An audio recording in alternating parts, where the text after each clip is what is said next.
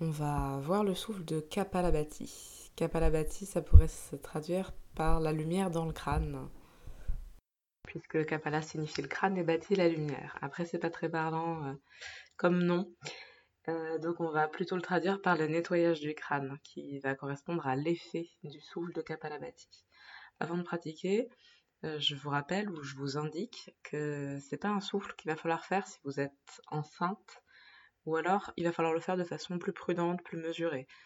De façon générale, si vous n'avez jamais pratiqué Kapalabhati et que vous êtes enceinte, je vous déconseille d'apprendre maintenant, puisque ça demande une certaine finesse, une certaine habitude pour pouvoir passer sur un Kapalabhati subtil. Déjà, l'objectif du Kapalabhati, ça va être d'amener un petit peu plus de détente. Au niveau physique, on sait que le temps de l'expiration amène un relâchement dans le corps. Sur l'inspiration, il y a des muscles qui se contractent, et sur l'expiration, ces muscles se relâchent. Donc quand on expire, ça donne au signal au corps qu'il peut se relâcher. Lors des séances précédentes, on a vu qu'on pouvait allonger les expirations et donc amener plus de détente dans les postures sur la phase d'expire.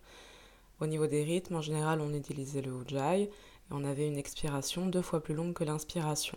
Il s'agissait alors d'expirations allongées mais toujours passives. Là, dans Kapalabhati, les expirations vont être très rapides, ça va durer 1 seconde, même pas, mais amplifiées au niveau de l'intensité.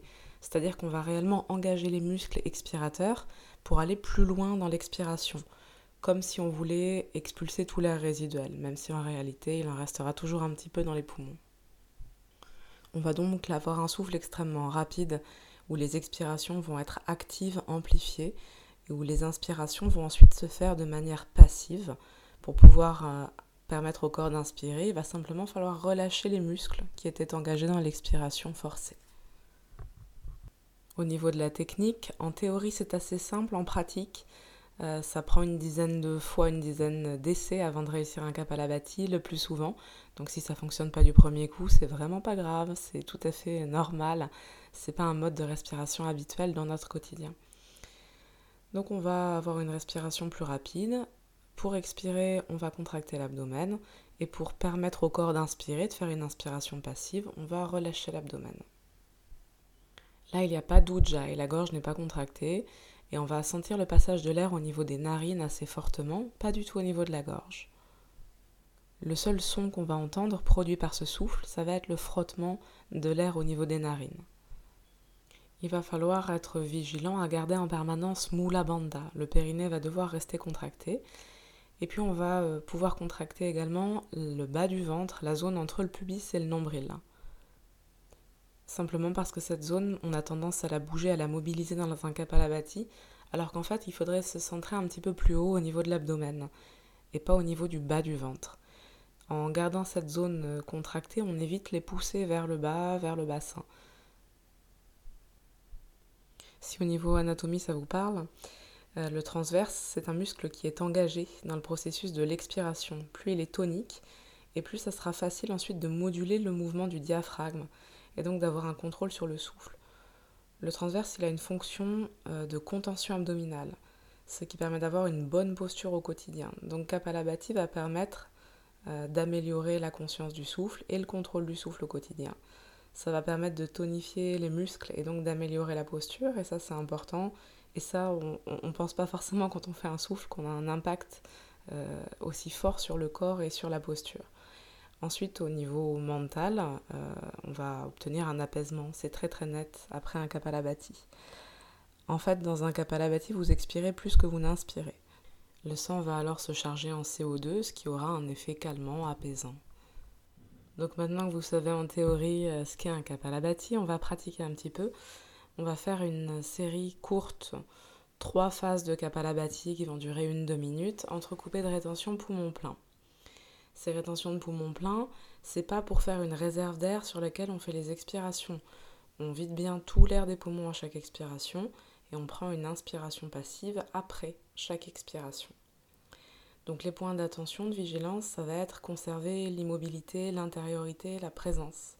Pour ça, on va placer ce qu'on appelle des mudras et des bandhas, des gestes particuliers, des contractions, des fixations. On aura Mula Bandha, le périnée contracté.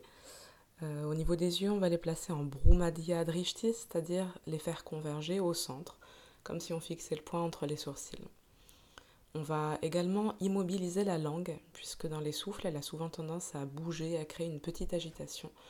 Donc on va la placer en kechari mudra, c'est-à-dire retournée et collée au palais, comme si on cherchait à aller au fond du palais avec la pointe de la langue. Au niveau des mains, on va placer ce qu'on appelle un mudra, ce qui également va permettre d'aller un petit peu plus loin dans cette recherche d'immobilité. On prendra jnana mudra, le geste de la connaissance, en joignant le pouce et l'index et en étirant les autres doigts. La posture devra être bien stable, bien verticale, et puis on gardera, comme on a dit, le bas du ventre légèrement contracté, comme si on cherchait à étirer les lombaires et à étirer la partie entre le pubis et le nombril. Donc on va faire 3 séries de souffles, la première lente, la seconde un petit peu plus rapide et la troisième correspondra au rythme que je vous proposais ensuite dans la séance de yoga. Prenez le temps de vous installer dans une posture assise. Comme d'habitude, ça peut être les jambes croisées, ça peut être les jambes tendues et ça peut également être assis sur une chaise. Le plus important, c'est de pouvoir étirer la colonne et d'être confortablement installé pour ne plus s'occuper de la posture. Verrouillez Mula Bandha, donc laissez le périnée se contracter, étirez bien le bas du dos, rétractez légèrement le bas du ventre, fermez les yeux, immobilisez le regard, faites converger les yeux, comme si derrière les paupières closes vous essayiez de fixer le point entre les sourcils. Les mains sont déposées sur les genoux ou sur les cuisses, suivant la posture que vous avez adoptée. Le pouce et l'index sont joints, les autres doigts sont étirés et les paumes sont tournées vers le haut. Installez-vous dans cette immobilité, dans cette présence. Prenez quelques secondes pour vous relier au souffle. Notez quelle est votre respiration naturelle. Notez comment vous respirez là, dans l'instant, avant de modifier le souffle. Puis sans faire le Kapalabhati, commencez à noter les muscles qui sont en jeu lorsque vous voulez forcer vos expirations. Si vous voulez aller plus loin dans une expire, quelles sont les sensations, quelles sont les zones qui se contractent. Voyez si vous avez des difficultés ou pas ensuite à relâcher ces tensions pour permettre à l'inspiration de se faire.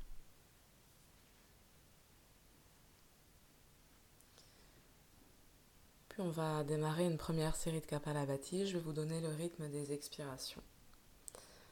Commencez par vider tout l'air des poumons, une longue expiration, pas encore le Kapalabhati, mais une expire profonde. Ensuite, prenez un petit peu d'air, pas trop. Et on va démarrer sur la prochaine expiration.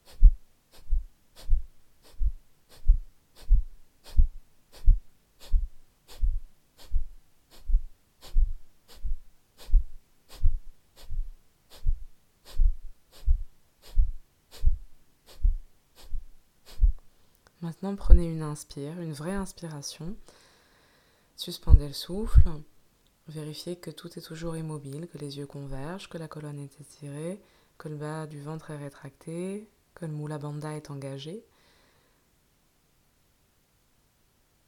Prenez un petit temps de pause, poumon plein.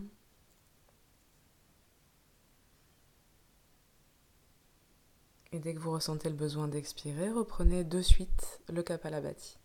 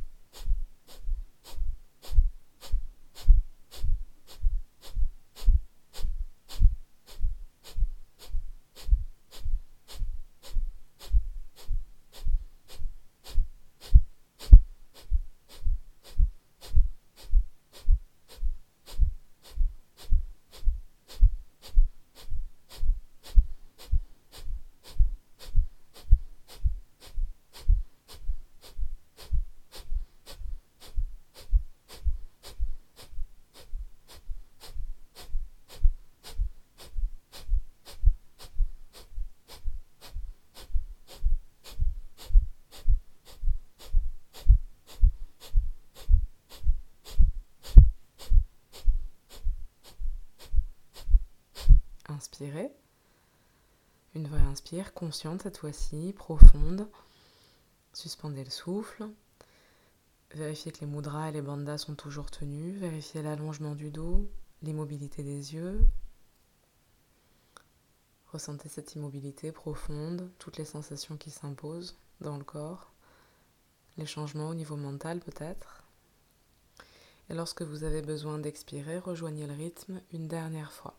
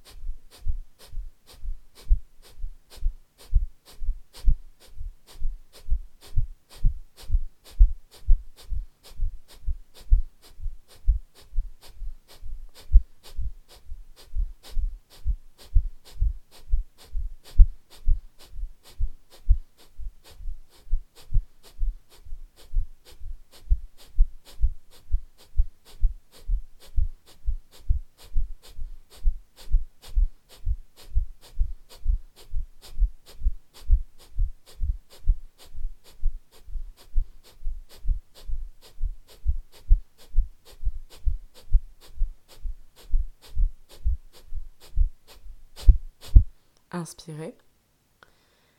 Et cette fois-ci, tenez le souffle aussi longtemps que vous le pouvez. Intensifiez le Mula Bandha, rétractez le ventre, allongez la colonne, étirez la nuque, intensifiez la convergence, la présence dans les yeux. Vérifiez que les mains sont toujours en jnana mudra. Et lorsque vous avez besoin d'expirer, expirez consciemment, complètement. Relâchez les tensions au niveau du ventre, de l'abdomen. Et laissez l'attention se déposer sur le souffle sans plus modifier quoi que ce soit, ni dans le rythme, ni dans l'amplitude, ni dans le placement. Laissez-vous respirer. Si le souffle a envie de s'arrêter, laissez faire. S'il a envie de continuer, laissez faire aussi.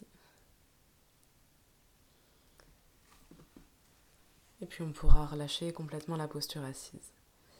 Donc voilà, ce souffle de Kapalabhati, c'est bien de s'y exercer régulièrement, pas seulement dans la séance, mais peut-être de faire des petites séries, 5 minutes, si vous avez l'habitude de méditer ou de pratiquer Yoga Nidra par exemple, des choses qui nécessitent à la fois une vraie attention, une vraie vigilance et une grande détente. Eh bien, pratiquer Kapalabhati avant, ça peut vraiment être utile pour trouver cet état plus facilement.